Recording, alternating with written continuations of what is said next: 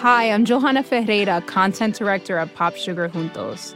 Juntos is all about celebrating Latinx culture, pride, our many intersectional identities, and joy. Thanks to support from Prime, there's so much to get into over at Juntos this month. From conversations with the Latinx minds behind our favorite new movies and resurrected TV shows, to thoughtful celebrity commentary and exclusive interviews with some of the biggest Latin music artists today. And it doesn't stop there. Get more of the music, movies, and shopping you love on Prime. Whatever you're into, it's on Prime. Visit Amazon.com/Prime to get more of whatever you're into, from streaming to shopping. And get all of our latest coverage at popsugar.com/juntos. Con amor, Johanna. Chapter 7.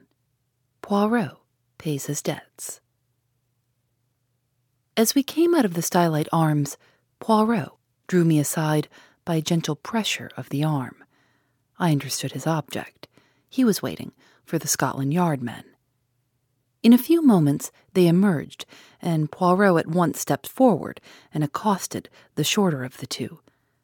"I fear you do not remember me, Inspector Japp." "Why, if it isn't Mr. Poirot," cried the inspector. He turned to the other man. "You've heard me speak of Mr. Poirot. It was in 1904 he and I worked together, the Abercrombie forgery case. You remember, he was run down in Brussels.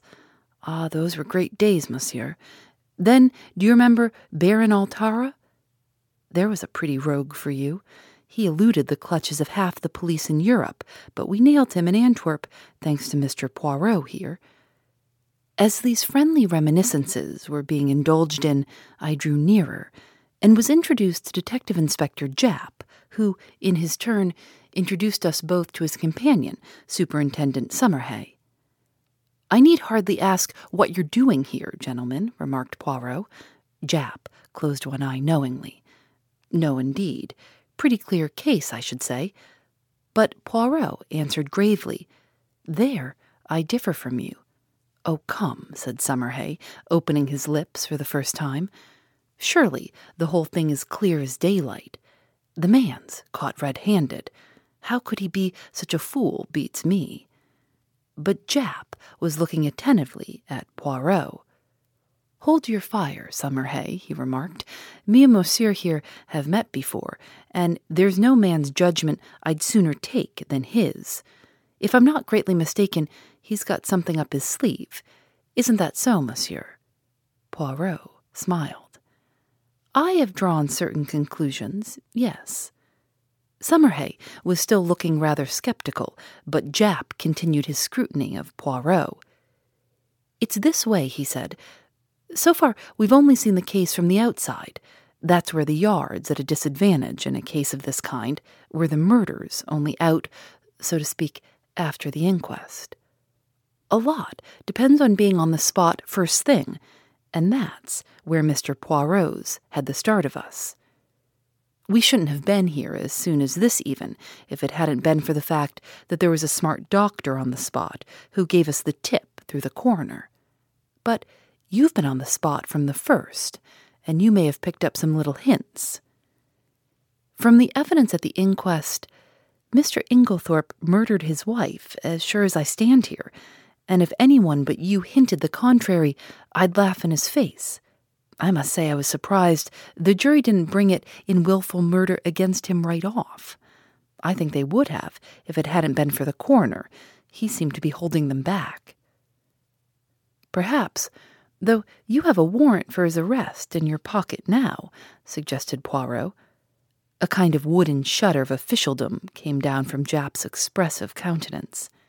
"Perhaps I have, and perhaps I haven't," he remarked dryly. Poirot looked at him thoughtfully. "I am very anxious, messieurs, that he should not be arrested." "I dare say," observed Summerhay sarcastically. Japp was regarding Poirot with comical perplexity. "Can't you go a little further, Mr. Poirot? A wink's as good as a nod from you. You've been on the spot, and the Yard doesn't want to make any mistakes, you know." Poirot nodded gravely. "That is exactly what I thought. Well, I'll tell you this. Use your warrant. Arrest Mr. Inglethorpe. But it will bring you no kudos. The case against him will be dismissed at once, comme ça, and he snapped his fingers expressively. Japp's face grew grave, though Summerhay gave an incredulous snort. As for me, I was literally dumb with astonishment. I could only conclude that Poirot was mad. Japp had taken out a handkerchief and was gently dabbing his brow. "I daren't do it, Mr. Poirot. I take your word, but there's others over me who'll be asking what the devil I mean by it. Can't you give me a little more to go on?" Poirot reflected a moment. "It can be done," he said at last. "I admit I do not wish it. It forces my hand. I would have preferred to work in the dark, just for the present. But what you say is very just. The word of a Belgian policeman whose day is past is not enough. And Alfred Inglethorpe must not be arrested. That I have sworn, as my friend Hastings here knows. See then, my good Japp, you go at once to Styles? Well, in about half an hour, we're seeing the coroner and the doctor first." "Good. Call for me in passing, the last house in the village. I will go with you. At Styles, Mr. Inglethorpe will give you, or if he refuses, as is probable, I will give you such proofs that shall satisfy you that the case against him could not possibly be sustained. Is that a bargain?" "That's a bargain," said Japp heartily, "and on behalf of the yard I'm much obliged to you, though I'm bound to confess I can at present see the faintest possible loophole in the evidence. But you always were a marvel. So long then, monsieur." The two detectives strode away, Summerhay with an incredulous grin on his face. "Well, my friend," cried Poirot, before I could get in a word, "what do you think? Mon Dieu! I had some warm moments in that court. I did not figure to myself that the man would be so pig-headed as to refuse to say anything at all. Decidedly, it was the policy of an imbecile." "There are other explanations besides that of imbecility," I remarked. "For, if the case against him is true, how could he defend himself except by silence?" "Why, in 1,000 ingenious ways," cried Poirot.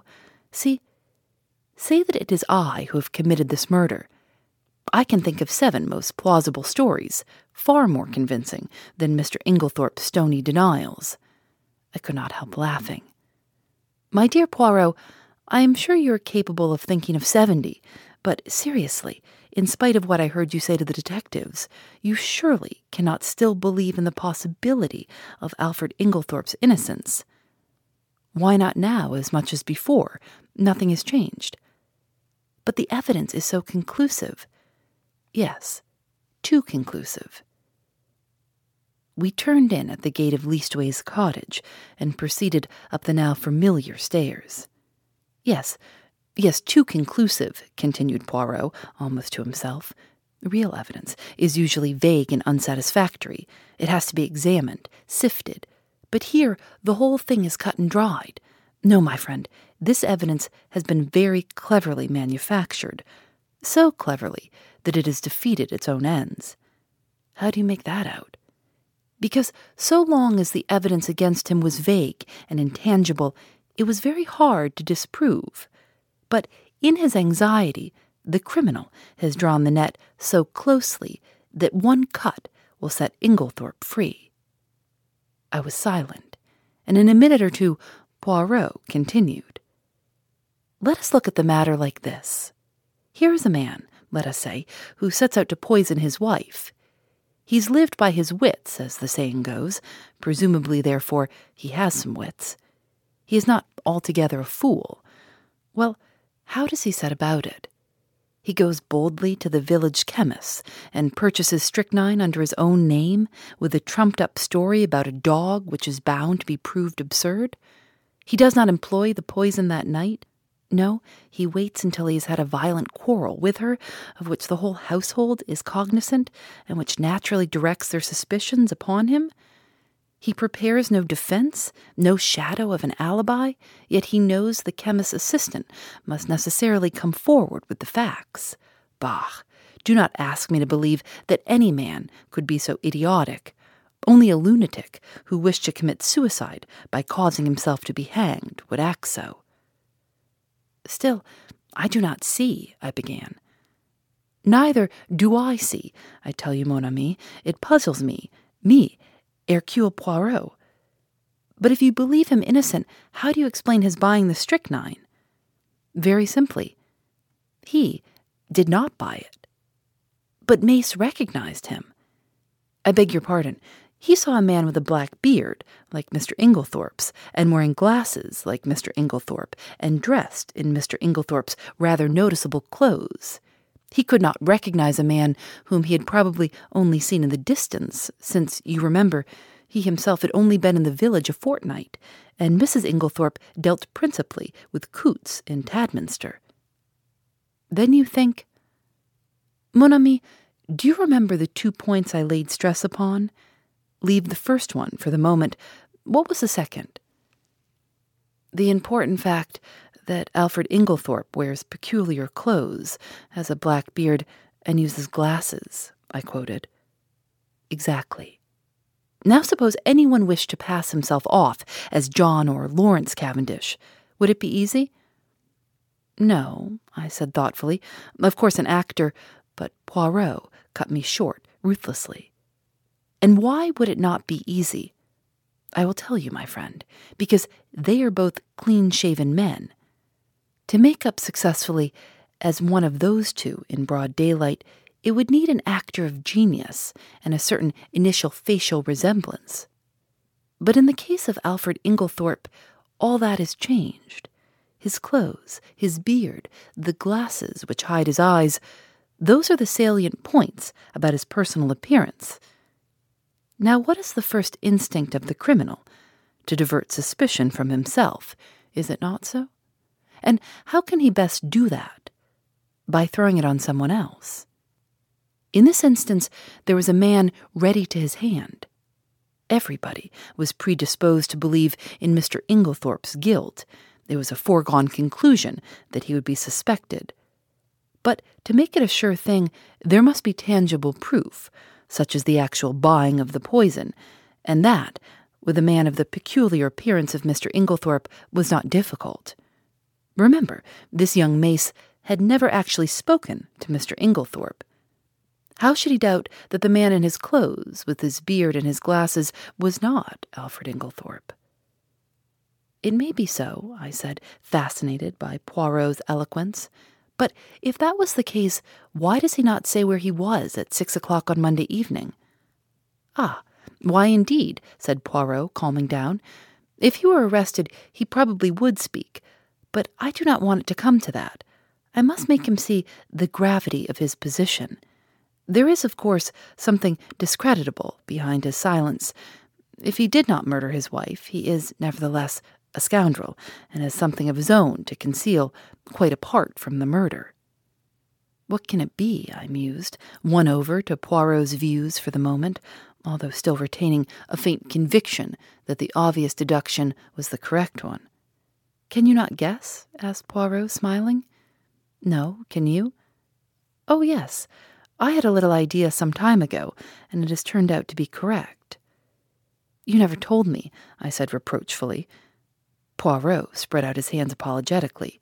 "Pardon me, mon ami, you were not precisely sympathetic." He turned to me earnestly. "Tell me, you see now that he must not be arrested."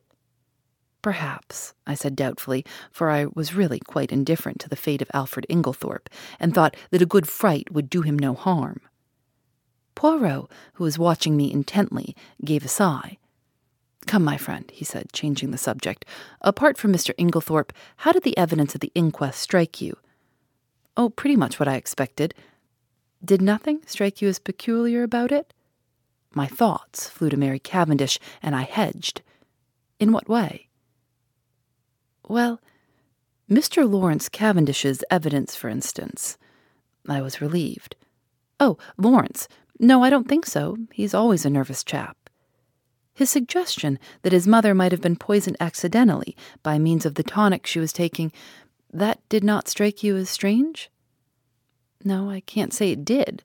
The doctors ridiculed it, of course, but it was quite a natural suggestion for a layman to make."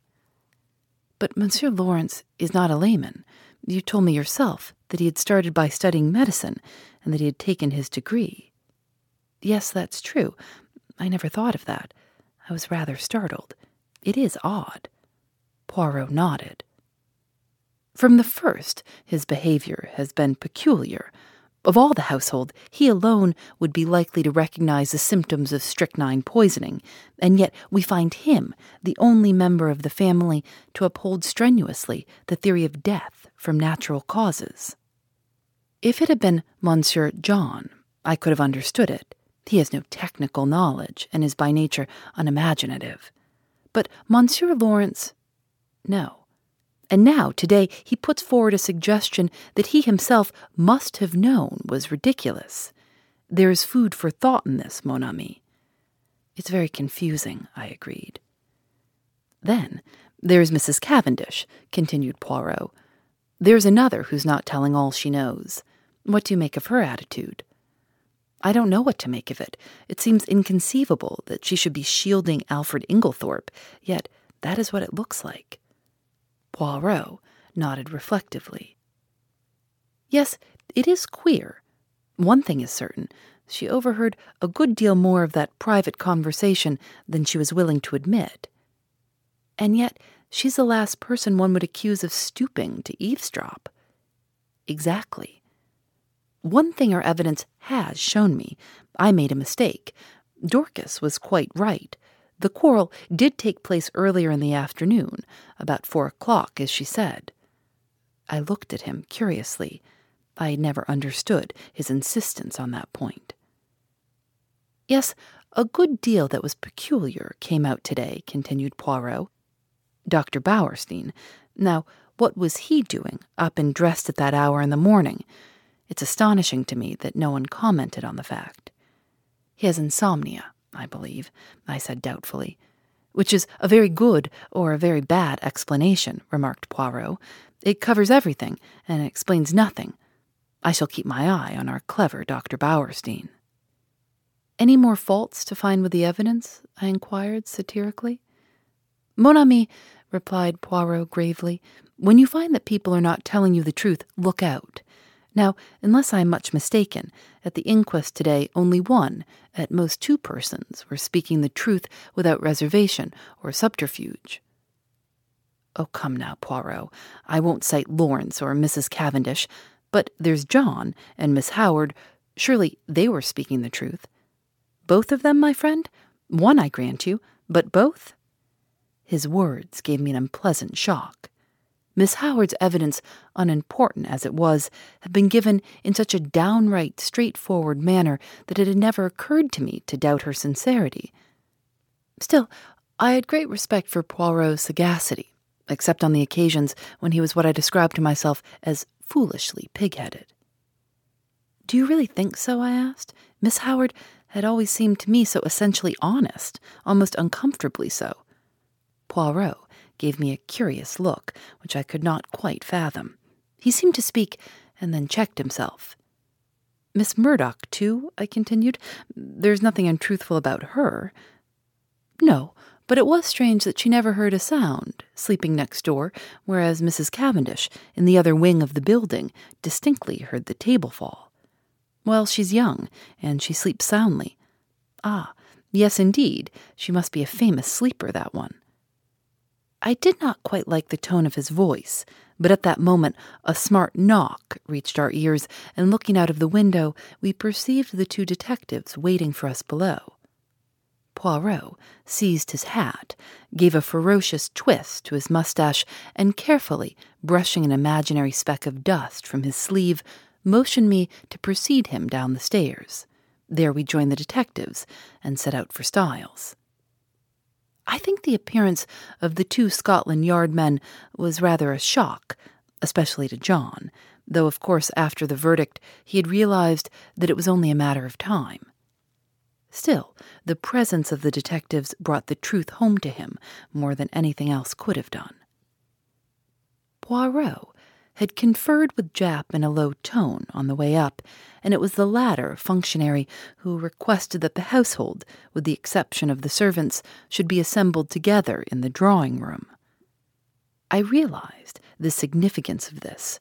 It was up to Poirot to make his boast good. Personally, I was not sanguine. Poirot might have excellent reasons for his belief in Inglethorpe's innocence. But a man of the type of Summerhay would require tangible proofs, and these I doubted if Poirot could supply. Before very long, we had all trooped into the drawing-room, the door of which Japp closed. Poirot politely set chairs for everyone. The Scotland Yard men were the cynosure of all eyes. I think that for the first time we realized that the thing was not a bad dream, but a tangible reality. We had read of such things. Now we ourselves were actors in the drama. Tomorrow, the daily papers all over England would blazon out the news in staring headlines. Mysterious tragedy in Essex. Wealthy lady poisoned. There would be pictures of Styles, snapshots of the family leaving the inquest. The village photographer had not been idle. All the things that one had read 100 times, things that happened to other people, not to oneself. And now, in this house, a murder had been committed. In front of us were the detectives in charge of the case. The well-known glib phraseology passed rapidly through my mind in the interval before Poirot opened the proceedings. I think everyone was a little surprised that it should be he and not one of the official detectives who took the initiative. "Mesdames and Messieurs," said Poirot, bowing as though he were a celebrity about to deliver a lecture, "I have asked you to come here altogether for a certain object. That object, it concerns Mr. Alfred Inglethorpe." Inglethorpe was sitting a little by himself. I think unconsciously everyone had drawn his chair slightly away from him, and he gave a faint start as Poirot pronounced his name. "Mr. Inglethorpe," said Poirot, addressing him directly, "a very dark shadow is resting on this house, the shadow of murder." Inglethorpe shook his head sadly. "My poor wife," he murmured, "poor Emily, it is terrible." "I do not think, monsieur," said Poirot pointedly, "that you quite realize how terrible it may be for you."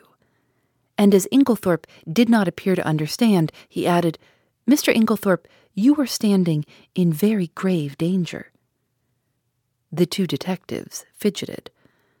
"I saw the official caution, 'Anything you say will be used in evidence against you,' actually hovering on Summerhay's lips." Poirot went on. "Do you understand now, monsieur?" "No. What do you mean?" "I mean," said Poirot deliberately, "that you are suspected of poisoning your wife." A little gasp ran round the circle at this plain speaking. "Good heavens," cried Inglethorpe, starting up. "What a monstrous idea! I poison my dearest Emily? I do not think," Poirot watched him narrowly, "that you quite realize the unfavorable nature of your evidence at the inquest. Mr. Inglethorpe, knowing what I have now told you, do you still refuse to say where you were at 6 o'clock on Monday afternoon?" With a groan, Alfred Inglethorpe sank down again and buried his face in his hands. Poirot approached and stood over him. "Speak," he cried menacingly. With an effort, Inglethorpe raised his face from his hands. Then, slowly and deliberately, he shook his head. "You will not speak?" "No, I do not believe that anyone could be so monstrous as to accuse me of what you say." Poirot nodded thoughtfully, like a man whose mind is made up. "Then I must speak for you." Alfred Inglethorpe sprang up again. "You, how can you speak? You do not know—" He broke off abruptly. Poirot turned to face us. "Mesdames and messieurs, I speak. Listen. I, Hercule Poirot, affirm that the man who entered the chemist's shop and purchased strychnine at 6 o'clock on Monday last was not Mr. Inglethorpe. For at 6 o'clock on that day, Mr. Inglethorpe was escorting Mrs. Rakes back to her home from a neighboring farm. I can produce no less than 5 witnesses to swear to having seen them together, either at 6 or just after. And, as you may know, the Abbey Farm, Mrs. Rakes' home is at least 2.5 miles distant from the village. There is absolutely no question as to the alibi. Phoebe Reads a Mystery is recorded in the studios of North Carolina Public Radio, WUNC.